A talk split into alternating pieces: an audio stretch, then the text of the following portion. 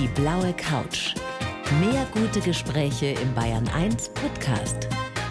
Und hier ist Thorsten Otto. Minky Reichert, ich freue mich so, dass Sie da sind. Herzlich willkommen. Dankeschön, ich freue mich auch.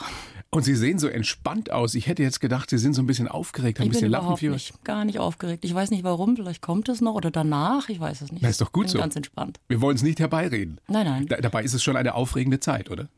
Momentan oder was meinen Sie? Ja, weil Sie, weil Sie gerade so viel über Ihre Mutter sprechen dürfen, müssen. Ja, wobei das war jetzt vor ein paar Monaten noch mehr, als das Buch erschien und dann auch der Freddie Mercury Film. Dann kamen natürlich sehr viele Anfragen, aber das hat sich jetzt schon wieder ein bisschen beruhigt. Trotzdem, es wollen ja alle wissen, auch unsere Bayern 1 Hörerinnen und Hörer wollen wissen, wie war denn Barbara Valentin nun wirklich? Wissen Sie es wirklich, wie Ihre Mutter war? Ich habe eigentlich durch das Lesen des Buches meines Bruders mehr über sie erfahren und bin auch selber wie vom Schlag getroffen gewesen. Es hat mich ein bisschen geschockt, auch das Buch, muss ich sagen, ja. Ganz tief berührt auch? Sehr, sehr, natürlich. Ich habe ähm, sehr viel lachen müssen. Das Buch ist auch sehr lustig. Ich habe aber auch sehr viel weinen müssen. Und das ist verrückt, weil ich ja eigentlich meine Mutter kannte und auch die Geschichten in der Regel eigentlich alle kannte. Aber es hat mich nochmal so schwarz auf weiß irgendwie doch sehr getroffen. Das Buch Ihres Bruders Lars Reichert, das Sie angesprochen haben, heißt Barbara, das sonderbare Leben meiner Mutter Barbara Valentin. Haben Sie es denn immer als sonderbar empfunden? Nein, natürlich nicht. Ich habe sie sowieso nicht wirklich als meine Mutter empfunden, weil sie nie so wirklich mut mütterlich war. Und sie war ja auch wenig da. Lange Zeit gar nicht gesehen oder kaum ich bin gesehen. gar nicht mit ihr aufgewachsen. Meine Mutter hat ja uns als Familie verlassen. Da war ich ungefähr fünf Jahre alt. Ich bin dann bei meinem Vater geblieben. Der hat auch das Sorgerecht erhalten. Und dann später habe ich, ähm, wir waren immer mal wieder, mein Bruder und ich, die Wochenenden da. Und als ich zehn Jahre alt wurde, bin ich ins Internat gekommen. Und dann habe ich sie noch weniger gesehen. Also wirklich aufgewachsen bin ich nicht mit ihr.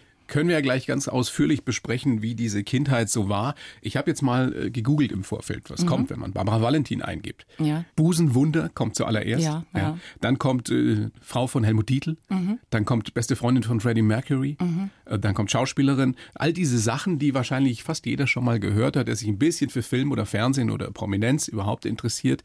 Die Geschichte dahinter, die kennt ja kaum einer. Denken Sie sich manchmal, wenn die Leute alle wüssten, wie die wirklich war? Ich bin schon auch irgendwie ein bisschen stolz auf sie, weil das natürlich damals so eine Zeit war, die 60er Jahre, 70er und auch 80er Jahre.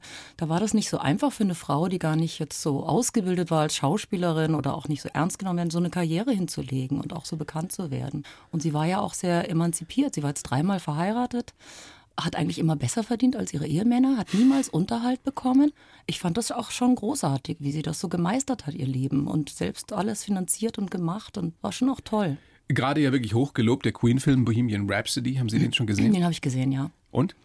Ähm, die Musik ist toll, der Schauspieler ist auch toll. Diese Sequenz, ähm, wo München so kurz angesprochen wird, fand ich natürlich lächerlich. Ich meine, Sie kannten Freddie Mercury ganz gut. Ganz gut ist vielleicht übertrieben. Ich habe ihn mitbekommen ja, zu Hause, ja. Weil Sie in der Zeit, so um die 16, 17, 18 rum bei genau. Ihrer Mutter gewohnt haben, eine Zeit lang. Ich bin dann so mit 18 zu ihr gezogen und vorher war ich auch öfter bei ihr an den Wochenenden. War ich ja noch im Internat, wie gesagt, ähm, weil ich natürlich in München am Wochenende ausgehen wollte. Und mhm. da war er eigentlich auch immer da an den Wochenenden. Wie war der denn nun wirklich? Also er persönlich war ein sehr, sehr feiner, zurückhaltender, höflicher Mensch gar nicht so, trara, hier komme ich, sondern so sehr, sehr leise und sehr liebenswürdig. Hat er sich mit Ihnen beschäftigt? Ja, er hat immer so wieder versucht, mit mir Kontakt zu haben, aber ich war natürlich so ein muffiger Teenager damals und, ähm, und das war auch gar nicht meine Musik damals. Im Nachhinein finde ich das natürlich schade, aber ähm, ich habe ganz andere Musik damals gehört. Ach, Sie fanden den gar nicht so toll damals? Nein, als Mensch fand ich ihn sehr, sehr reizend, ja, ja aber die Musik war nicht meine. Da kann man sich ja auch nicht verstellen. Also ich meine, der Film ist hochgelobt. Es gibt aber auch zum Teil so leise Kritik, ähm, dass, dass Freddy da so als Partytiger dargestellt das war. Er war. auch. Aber es war ja nur eine Seite von ihm. Sie haben die andere ja. angesprochen, dass er sehr, sehr leise, zurückhaltend, ja. schüchtern sogar war. Ja, schüchtern war er auch, ja. Sehr zierlich, sehr klein und sehr, und wie die Briten halt sind, sehr, sehr höflich auch. Ja. Wie haben sich denn Ihre Mutter und Freddie Mercury überhaupt kennengelernt?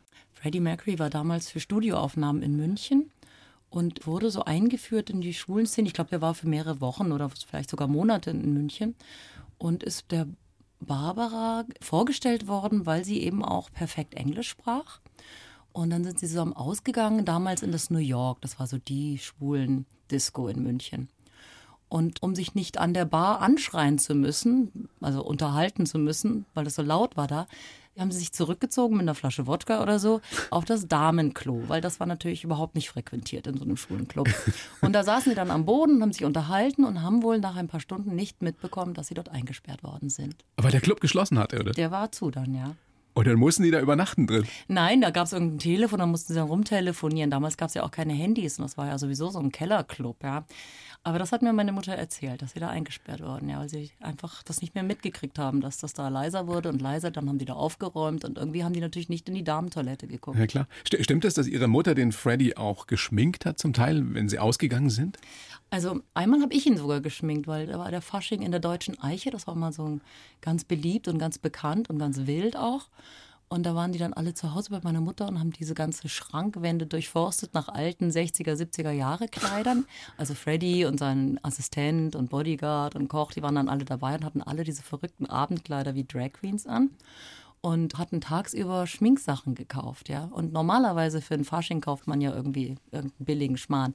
Aber die waren irgendwie in einer Parfümerie und hatten halt nur Chanel, Yves Saint Laurent, Make-up. nur für diesen Abend. Für diesen einen Abend, ja, um sich zuzukleistern. Und dann durfte ich Freddy schminken. Und das war sehr niedlich von ihm, weil das hat er eigentlich so mir zuliebe gemacht. Und dann habe ich ihm da angemalt, ja. Dann war er zufrieden. Ja, er war sehr, sehr süß, ja. Mhm. Was war das für ein Verhältnis mit ihrer Mutter? Ich meine, sexuell war da ja nichts, ne? Nein, das war halt, ähm, also meine Mutter zum einen sprach sie fließend Englisch, also wirklich wie ihre Muttersprache. Das war schon mal toll. Und Freddie Mercury hat sich ja sehr wohl gefühlt in München, weil er hier eben auch nicht so bekannt war damals. Der konnte hier rumlaufen, ausgehen und wurde nicht sofort angesprochen oder angesprungen, ja. Und ähm, da war sie einfach so mit ihm immer unterwegs. Ihn überall einführen, in die Deutsche Eiche, in die Clubs. In die waren in die Szene, ja. In die Szene. Meine Mutter war sowieso in der schwulen Szene bereits unterwegs. Und die war eine Ikone in der schwulen Szene. Ne? Ja, natürlich. Danach wahrscheinlich noch mehr, aber damals eben auch schon. Und sie hat ihn so in München eingeführt, ja. Und bei euch zu Hause, was haben die da gemacht? Haben die, haben die sich nur unterhalten? Haben die Drogen genommen? Haben die gesoffen? Was also die Drogen habe ich nie gesehen, klar. Äh, Gott sei Dank. Der war nie alleine bei meiner Mutter. Immer wenn ich das mitbekommen habe, hatte der seine ganze Entourage dabei. Der hatte seinen Koch, seinen Assistenten, seinen Bodyguard. Und meine Mutter hatte damals eine sehr, sehr große Wohnung. Die war so 200 Quadratmeter groß. Und ähm, die belagerten also immer das Wohnzimmer, Schlafzimmer. Die haben dann Filme gehabt, laute Musik gehört, gelacht, getrunken, gegackert. Und es ging die ganze Nacht eigentlich. Und ähm, ich bin dann so mit 18 in München in die Schule gegangen. Ich habe dann da Modeschule gemacht und bin dann bei meiner Mutter eingezogen, weil sie ja auch, wie gesagt, sehr viel Platz hatte in der Wohnung.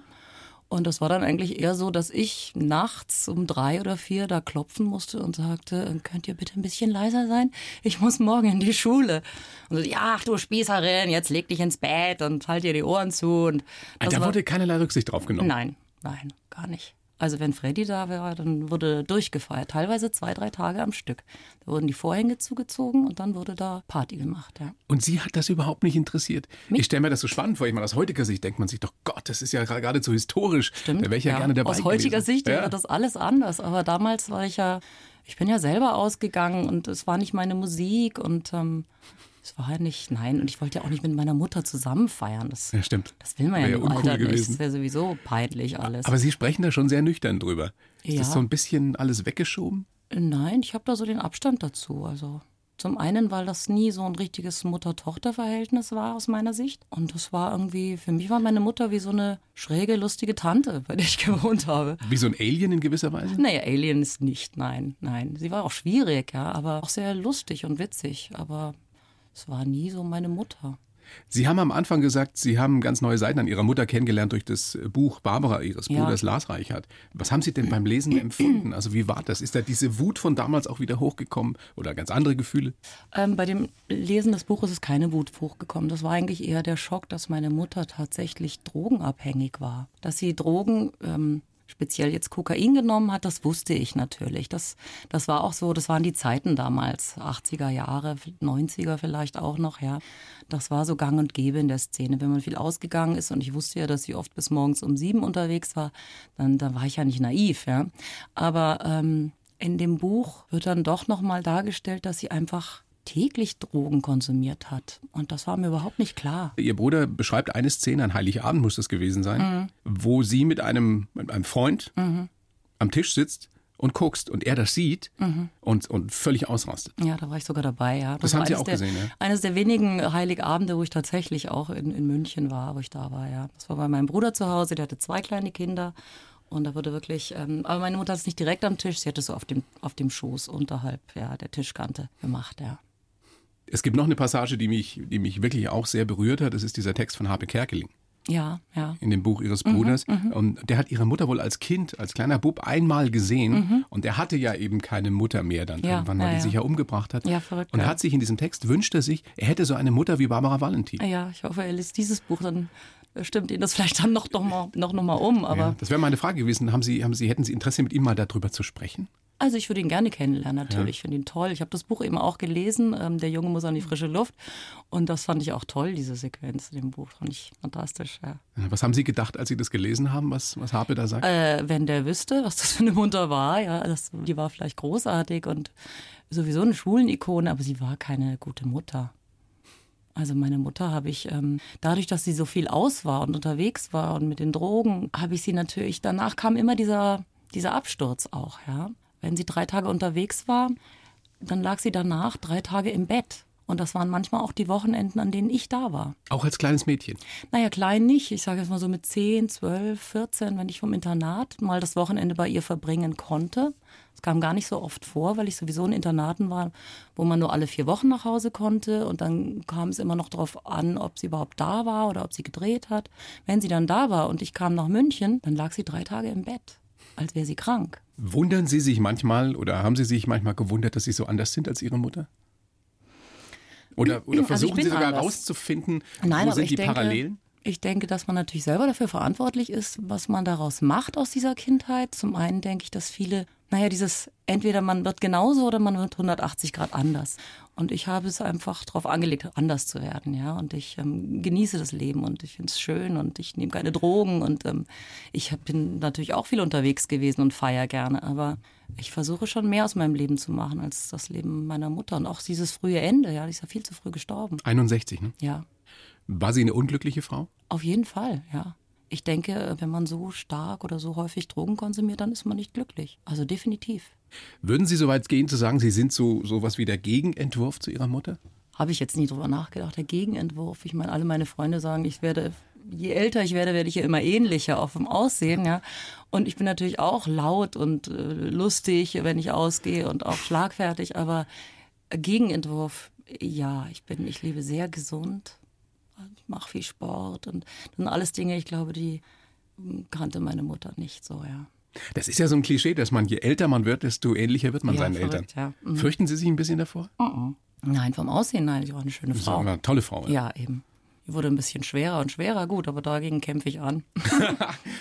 Mit dem lässt sich- Sport. lässt sich machen, der gesunden genau. Ernährung.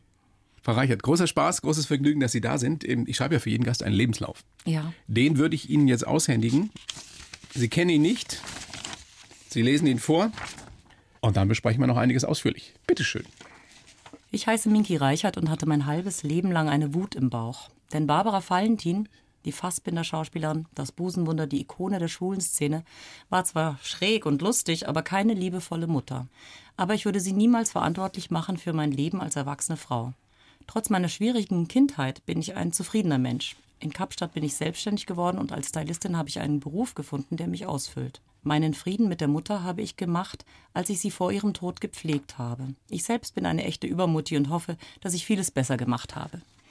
Ja, das, das, das stimmt. Wobei ich sagen muss, meine Mutter gepflegt. Wir haben uns sehr um sie gekümmert. Das letzte halbe Jahr war sie ein Pflegefall, aber ich bin natürlich keine Pflegerin. Ja.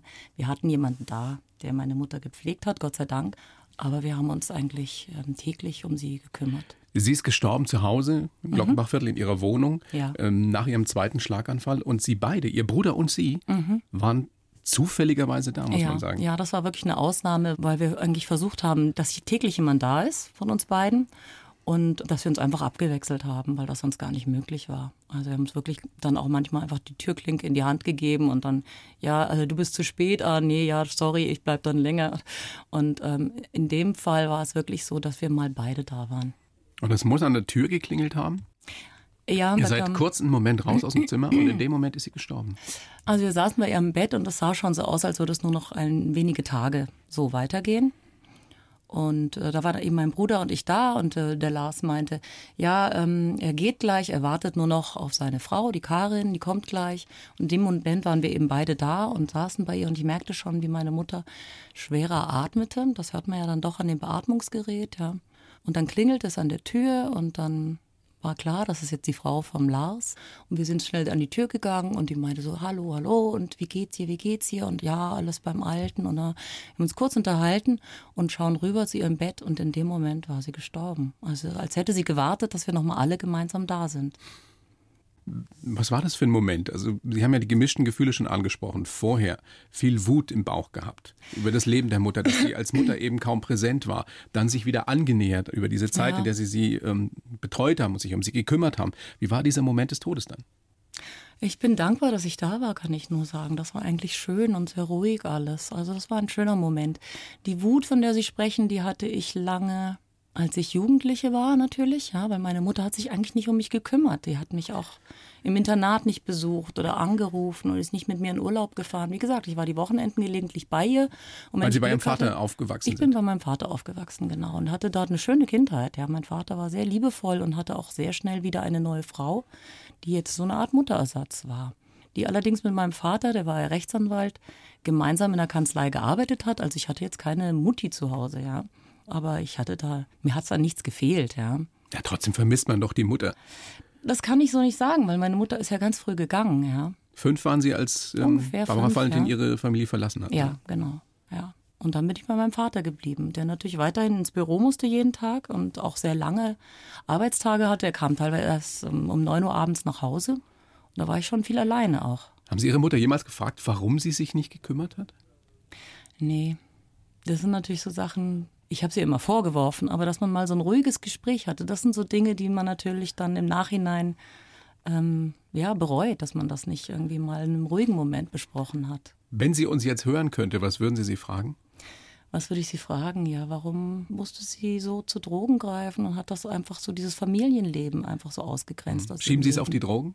Nein, ich glaube, dass die nicht von Anfang an dabei waren oder mh, hm, ich denke, dass sie einfach sehr egoistisch war und einfach so, dass ihr diese Karriere auch sehr wichtig war. Und dann haben einfach zwei kleine Kinder, ich war noch klein, nicht wirklich in dieses Konzept gepasst. Wir haben ja in Berlin gelebt und sind dann ihretwegen nach München gezogen, weil das eben damals für die Filmbranche irgendwie besser war, ja von Vorteil war, in München zu sein, damals in West-Berlin zu leben.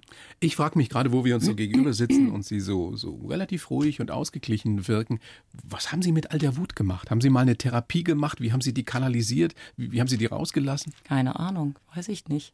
Wissen Sie, meinen Mann frage, ich schreie schon manchmal rum zu Hause. Aber ähm, die Wut kam eigentlich komischerweise. Ich hatte dann so ein bisschen meinen Frieden geschlossen, als ich mit 18 zu ihr gezogen bin. Das war dann auch ganz okay. Ich fand sie dann lustig. Wir sind sogar gemeinsam manchmal ausgegangen in irgendwelche Bars und so. Das haben Sie dann entdeckt? Das habe ich dann entdeckt, so mit 18, 20. Schwierig wurde es dann komischer wieder, als ich selber Mutter wurde. Als ich schwanger war, hat sich meine Mutter auch sehr gefreut und so, dass sie Oma wird.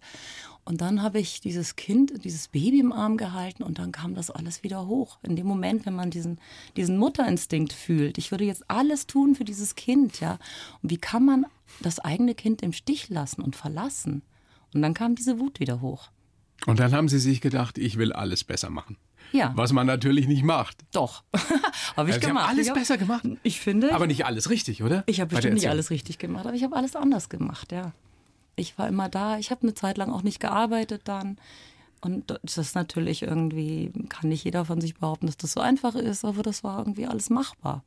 In meiner Beziehung lief das so, dass ich einfach mich darauf verlassen konnte, dass, wenn ich dann später mal eine Reise gemacht habe, dass mein Mann da war für das Kind. Augen auf bei der Partnerwahl.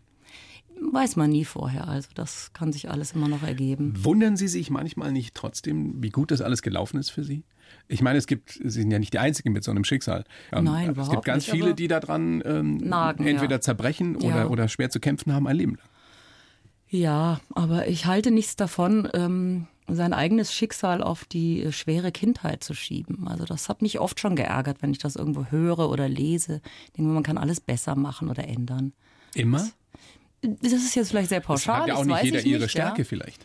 ja, eventuell, aber ich halte mich jetzt auch nicht für einen sehr starken Mensch. Ich bin jetzt nur einfach in einem Alter, wo man einfach weiß, was man will und was man kann. Aber Also ich ähm, tendiere nicht, ich tendiere einfach dazu, dass man selber dafür verantwortlich ist, für sein Leben, für sein Schicksal und auch für das, was man daraus machen möchte. Ja, ein, ein zufriedener, glücklicher Mensch zu sein. Sind Sie es? Ja, bin ich.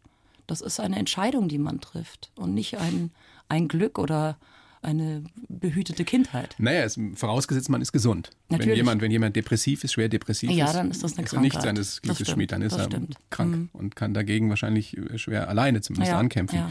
Wollen wir mal gucken, wie Sie so geworden sind, wie Sie heute sind, Frau Reichert. Oh. Geboren 12.10.67 in Berlin, damals noch als Nicola Babette. Mhm. Und ähm, ein Kindermädchen kam dann auf den äh, Kosenamen Minky. Mhm. Wieso haben Sie den behalten? Das hat sich so ergeben. Ich habe das damals nicht bewusst gewählt. Ich glaube, ich war zwei Jahre alt. Das wurde dann so übernommen im Kindergarten, in der Schule. Ich glaube, auf dem Gymnasium fing dann mein Lateinlehrer an, nicht den Spitznamen zu wählen, sondern Nicola. Aber der war dann der Einzige. Auf dem Zeugnis stand natürlich auch Nicola, aber ich heiße selbst beim Finanzamt mittlerweile Minky. Auch im. Pass steht Minky. Nein, tut's nicht. Also Das ist dann immer so beim Flügebuchen ein bisschen schwierig, aber sonst überall Minky. Der Papa Rechtsanwalt gewesen? Ja, der war Scheidungsanwalt. Und Ihre Eltern haben sich kennengelernt, Weil weil, meine Sie Mutter- ihn als Scheidungsanwalt Genau, meine beauftragt Mutter hat. wollte sich von ihrem ersten Ehemann scheiden lassen. Damals war mein Vater der Promi-Scheidungsanwalt in Berlin auf dem Kudamm, eine große Kanzlei. Sind sie alle hingerannt, Grit Böttcher, Hildegard Knef, Bud Spencer, Hardy Krüger. Eben dann auch meine Mutter noch sehr jung, ich glaube 25, gerade ein kleines Kind, mein Bruder Lars.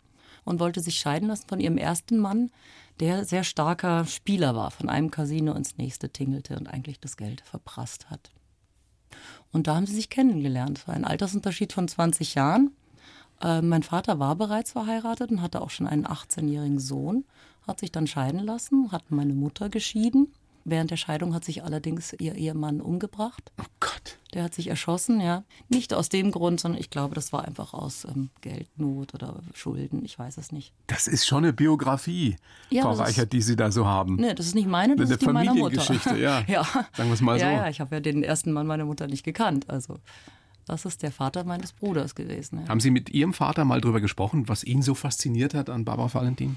Mein Vater war durch diese frühe Trennung, also wie gesagt, als ich fünf war, da waren die ja gerade dann so sechs Jahre zusammen, sehr verbittert. Es war sehr schwierig, über meine Mutter zu sprechen. Das habe ich vermieden. Aber Sie hatten zeitlebens ein gutes Verhältnis zu ihm. Ne? Sehr gut, dass er ist nur Sind ja leider. auch bei ihm aufgewachsen. Ja, er ist sehr früh gestorben. Ich war, glaube ich, 21 oder so, da ist mein Vater gestorben.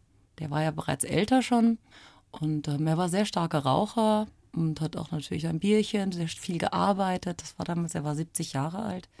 Ja, wenn man so viel raucht, drei Päckchen am Tag, dann, dann kommt man nicht groß ins Rentenalter. Interessant, trotzdem Ihre Augen, die leuchten ganz anders, wenn Sie von Ihrem Vater sprechen, Ja? als von Ihrer Mutter. Ja, ja, Sie sehen ganz anders aus. Sie kriegen, Ah, Sie ja, kriegen was ganz Weiches. Ihn. Ja, es ist natürlich schon so lange her und er ist so früh verstorben, aber ist natürlich schade, ja. Was haben Sie von ihm? Ich glaube, das ruhige, zufriedene, leise, vielleicht auch den Humor, ein bisschen das Zynische manchmal. Ich glaube, das habe ich von ihm. Und von Ihrer Mutter? Das macht jetzt vielleicht keinen Sinn, aber das Laute und das gerne feiern und das äh, sich amüsieren. Manchmal auch das anspruchsvoll Zickige, ja. Kann es sein, dass es manchmal nicht so leicht ist mit Minky Reichert für Sie selber? Für mich selber ist es nicht so schwierig, aber für andere, glaube ich. Warum? Weil so diese Gegensätze in ihm kämpfen manchmal? Das weiß ich nicht. Ich bin halt einfach laut und auch. So wirken Sie jetzt aber überhaupt nicht. Ich weiß, ja, ja. Aber ich bin jetzt Was nicht Dr. Jekyll und Mr. Hyde. Aber Ja, ich, ja. meine, ich bin halt was müsste- manchmal irgendwie. Was müsste passieren, damit Sie so, so laut werden jetzt? Egal, ob jetzt in positiver Äh, oder negativer so Hinsicht. Ungerechtigkeit oder dass Okay. man so übersehen wird, schlecht, unhöflich behandelt Ja. wird, sowas mag ich gar nicht. Nein, das würde ich ja nicht tun. Nein, das weiß ich, aber Sie sagen jetzt, was jetzt hier passieren aber Sie, müsste. Sie, Sie, haben ja, Sie haben ja auch erzählt vorhin, Sie können gut Party machen. ja, ja, ja, das kann ich schon auch noch.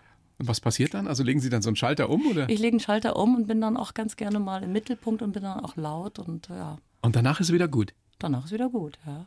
Und dann gehen Sie heim zu Mann und Kind. Der Ja. Kind wird wahrscheinlich nicht mehr zu Hause sein, oder? Doch, die, ist schon groß. zu Hause. Die ist, die ist 19, aber die wohnt zu Hause, ja. Sie sind damals aufs Internat gekommen, sehr, sehr früh. Ja. Mit Zehn. zehn. Mhm. Waren da dann acht Jahre lang. Wie hat Sie das geprägt, die Zeit auf dem Internat? Es gibt ja die, die sagen, das war die schönste Zeit in meinem Leben. Mhm. Und es gibt welche, die darunter gelitten haben. Das war nicht die schönste Zeit meines Lebens, sie war definitiv danach. Aber ich war natürlich irre viel allein zu Hause, weil mein Vater ja gearbeitet hat sehr lange. Und mein Bruder ist dann zu meiner Mutter gezogen. Dann war ich wirklich die Nachmittage allein. Wir hatten dann so eine Art Kindermädchen, die mal schnell gekocht hat und dann wieder ging. Also was ich sagen will, das Schöne am Internat war, ich war da mit Leidensgenossen. Die sind alle von zu Hause irgendwie ins Internat geschoben worden. Wohlstandsverwahrlosung. Ja, eigentlich schon. Also Eltern, die sich nicht kümmern wollen oder vielleicht zum Teil ja auch nicht können, aber wo nicht können, Kohle auch, nicht das Problem aber ist. Aber auch ja. nicht wollen, ja. Das ja. habe ich definitiv mitbekommen. Ja, da waren auch Mütter, die ihre Kinder ins Internat haben, die waren nur Hausfrau zu Hause. Die haben einfach ein neues Kind bekommen. Und dann waren diese Teenager oder so zu anstrengend. Ähm, ich hatte so eine Gemeinschaft da und ich habe Freundinnen damals gewonnen, die ich immer noch habe. Ja, das ist natürlich man. Man, man ist so eng zusammen, ja. es verbindet einen, ja. Und Internat ist, ähm, die Leidensgenossen sind wie Geschwister. Sie haben dann Modeschule gemacht? Ich habe dann mit 18, ja, bin ich auf die Modeschule in München. Ähm, ich überspringe mal so ein bisschen was Ja. und sind dann irgendwann nach Kapstadt, nach Südafrika gegangen. Mhm. Was war der Grund? Warum wollten Sie dahin? Einfach nur, weil es eine tolle Stadt ist, ein tolles Land? Auch natürlich, aber ich habe dort auch gearbeitet. Ich bin dorthin für einen Job.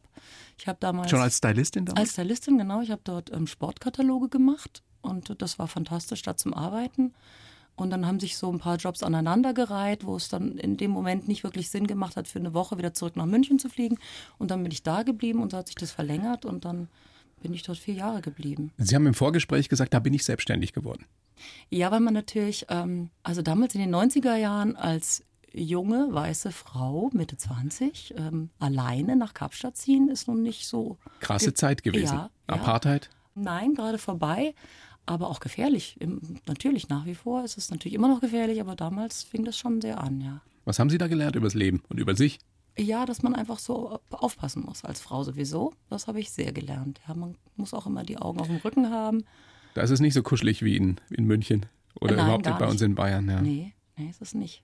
Diese Gegensätze sind ja bis heute krass. Mhm. Auf der einen Seite wirklich Reichtum, ein, ein großartiges Land, wunderschönes Land, Ja. tolle Menschen. Ja. Auf der anderen Seite bitterste Armut, kaum Chancen. Ja. Meistens noch eben für die Schwarzen, die, die es nach wie vor schwer nach haben. wie vor, die dort äh, leben, haben immer noch diesen Hass auf die Weißen. War das auch der Grund, warum Sie nicht länger dort geblieben sind, weil diese Gegensätze zu groß sind und weil man die schwer aushalten kann? Also ich war ja relativ jung und muss gestehen, dass ich dort einfach so diese Vorzüge genossen habe an diesem Land, dass es sehr günstig war. Ich habe mir da für sehr wenig Geld eine Wohnung gekauft und es war wirklich so, dass ich abends, ich bin jeden Abend ausgegangen, Party, wenn ich nicht gearbeitet hatte am nächsten Morgen. Haben Sie in der Nähe des Meeres gelebt? Nein, nein. Das nicht? Das nicht, nein. Ich habe mitten in der Stadt gewohnt, ja. Aber ich hatte so eine Wohnung da im vierten Stock mit einem Panoramablick, das war schon fantastisch, ja. Da achtet man nicht so drauf, wie geht es eigentlich der anderen Hälfte der Bevölkerung, ja. Und das kriegt man auch nicht mit oder haben Sie auch nicht mitgekriegt zum Doch, ich Großteil? habe es schon mitgekriegt. Ich habe mich auch irgendwie schon da immer um die Schwarzen gekümmert und ich habe da auch immer Sachen hingebracht und so. Aber trotzdem, die hatten alle eine Wut und man muss aufpassen dort, ja.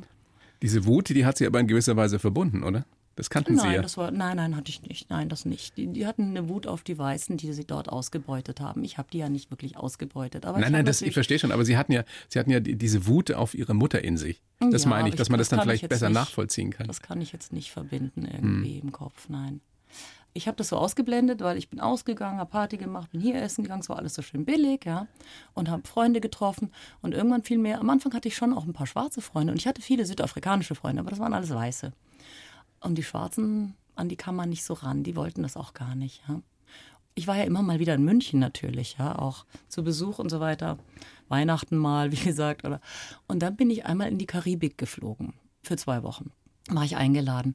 Und in der Karibik dort, in, in der Domrep war das, am Strand, hat mich das wieder so ein bisschen an Kapstadt erinnert, die Schwarzen, man ist abends am Strand essen gegangen und am nächsten hat man so jemanden kennengelernt, bla bla bla. Und am nächsten Tag hat man den wieder getroffen und der kam auf einen zu, ein Schwarzer, und hat einem auf die Schulter geklopft, hey, und wie geht's? Und es war toll gestern. Und dann dachte ich so, also das fiel mir dann so wie Schuppen von den Augen, wie nett die sind, ja. Und dann habe ich so gemerkt, das ist in Südafrika nicht. Und das wird auch nie so sein, ja, weil die akzeptieren die nicht und die werden dich immer hassen als Weiße. Also dieser Unterschied zwischen Schwarz und Weiß, das, das dauert noch Generationen. Das ist nicht besser geworden, Nein, auch durch Nelson Mandela nicht. nein, das ist nicht besser geworden.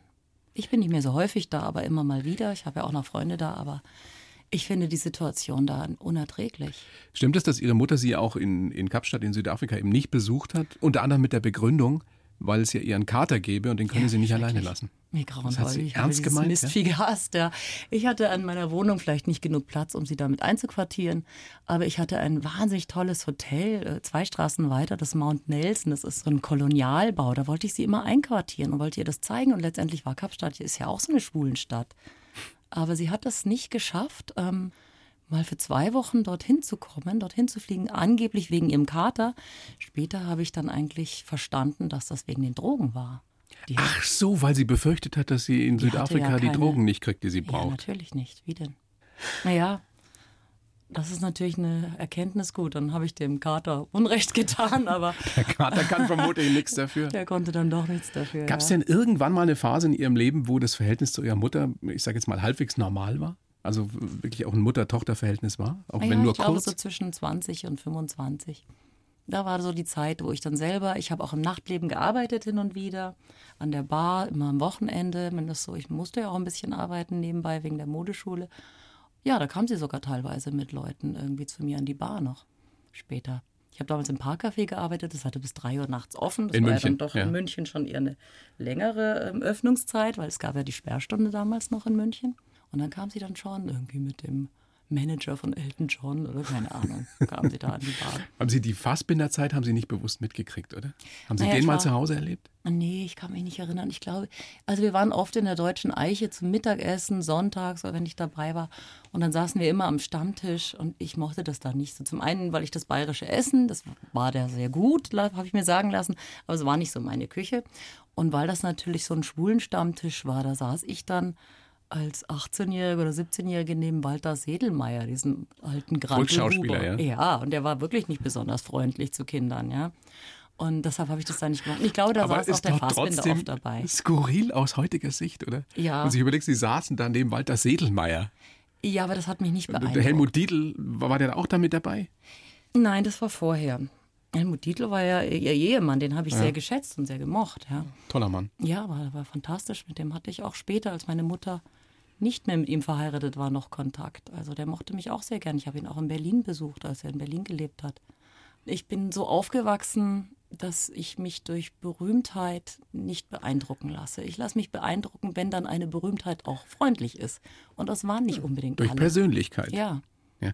Ihr Bruder schreibt in seinem Buch von einer Begegnung mit Helmut Dietl, Ja. der ihm eben kurz vor seinem Tod gesagt hat, dass ihre Mutter Zeit ihres Lebens darunter gelitten hat und gerade auch am Schluss, dass sie sich so wenig um euch gekümmert hat. Glauben Sie, das war so oder hat Helmut Dietl das einfach nur gesagt, weil er nett sein wollte? Also ich glaube nicht, dass sie tatsächlich gelitten hat darunter, weil sie hatte wirklich ähm, genügend Gelegenheiten, es uns zu zeigen. Selbst wenn sie es nicht in Worte hätte fassen können, hätte sie uns zeigen können, dass sie da einiges falsch gemacht hat in unserer Jugend und uns vernachlässigt hat. Vielleicht konnte sie es einfach nicht. Sie war sehr laut und sehr sprachgewandt und sehr schlagfertig. Sie hätte es schon uns mitteilen können. also ich, will- glaube- ich will sie überhaupt nicht in Schutz nehmen. Ich kenne sie oder ich kannte Ja, sie ja, auch ja, nicht, aber, es gibt das, Menschen, ich, ich die, will sie die sind aber laut ich und schaffen es trotzdem nicht, ich ihre Gefühle einfach in Worte zu fassen. Nicht, dass das ein Bereich ihres Lebens war, den sie gerne anders gemacht hätte. Also da sind sie, bleiben sie schon hart. Da bleibe ich hart, aber es waren, gab einfach andere Prioritäten in ihrem Leben. Ich glaube sicher, dass sie einiges falsch gemacht hat und was sie bereut hat, aber ich glaube so, sie war einfach kein Muttertier und ähm, da konnte sie sich vielleicht einfach nicht verstellen. Wenn wir ihre Tochter Linda jetzt fragen würden, wenn die hier wäre, Ja. was würde die über sie sagen als Mutter? Ähm, die würde sagen, also das hat sie auch gesagt, weil ich natürlich gefragt habe, was sind eigentlich meine Charaktereigenschaften, Linda? Und dann meinte sie so, du bist so eine Übermutti und du bist so fürsorglich. Das sind sie wirklich, ja. Ja, ich Kann gesagt, aber auch anstrengend sein. Ja, ja, das Weise ist nicht wieder. unbedingt nur positiv. Ich meine, die ist erwachsen, ja. Aber es ist schon verrückt, weil das ist schon 180 Grad das Gegenteil von meiner Mutter. Vielleicht ein bisschen übertrieben, aber doch, so bin ich halt. Man kann nicht raus aus seiner Haut. Ja. Und ich weiß nicht, was würde sie noch sagen? Ja, sie findet mich natürlich auch anstrengend und peinlich. Alle Kinder finden ihre Eltern peinlich. Immer noch? Ja, manchmal. Aber in welchen Situationen sind sie peinlich? Vielleicht, wenn ich laut bin oder wenn ich irgendwie ausgehe und wenn ich, ja, Das ist so interessant, weil wir erleben sie ja jetzt wirklich sehr überlegt, sehr Ja. nachdenklich zum Teil auch, Ja. sehr sympathisch, aber kein bisschen laut. Naja, vielleicht müssen wir uns dann abends treffen oder so, aber. Müssen wir ja, noch mal- ich müssen bin wir natürlich- nachholen. Vielleicht ist Müssen wir das abends auch mal in eine Bar bisschen, gehen. Genau. Vielleicht ist das Und das nächste Mal stellen wir ihnen einfach ein Glas Wein hin, oder was trinken sie? Ich trinke Wein, ja. Ja. Stimmt. Einen guten roten?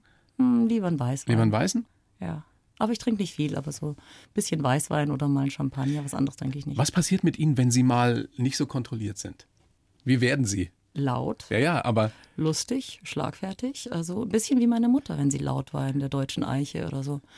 Da war ja meine Mutter immer auch, ähm, also sie können schon auch eine Entertainerin sein. ich denke schon, ja. Doch, schwer nachvollziehbar Ich muss, momentan. ich muss das sehen. Ja, nee, meine Mutter war ja viel in Talkshows und Ja, ähm, ja, die ich war ja erinnere mich. mehr in Talkshows als in irgendwelchen Fernsehsendungen oder Filmen, weil sie einfach irgendwie, ja, weil sie so völlig frei raus immer geredet hat.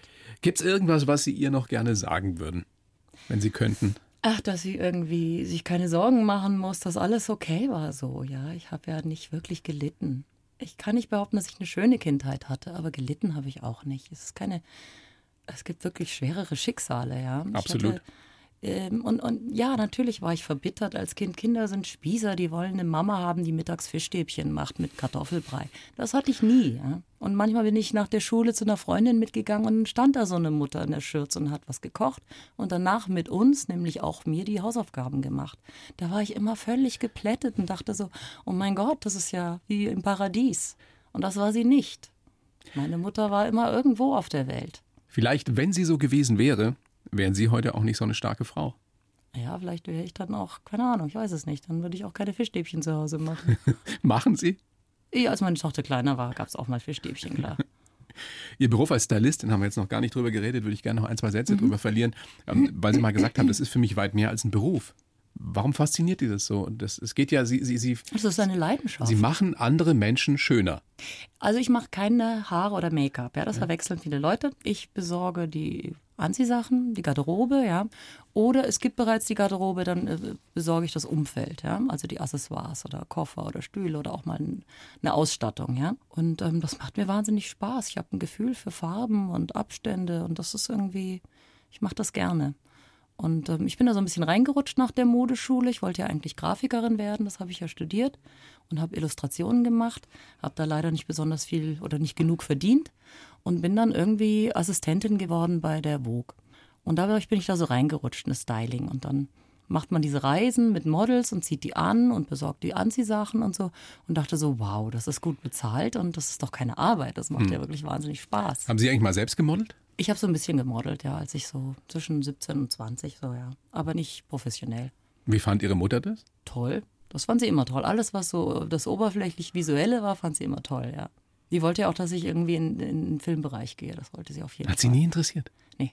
Uh Das war dann so der Das war zu nah dran. Das war zu nah dran und ich wollte das nicht, nee.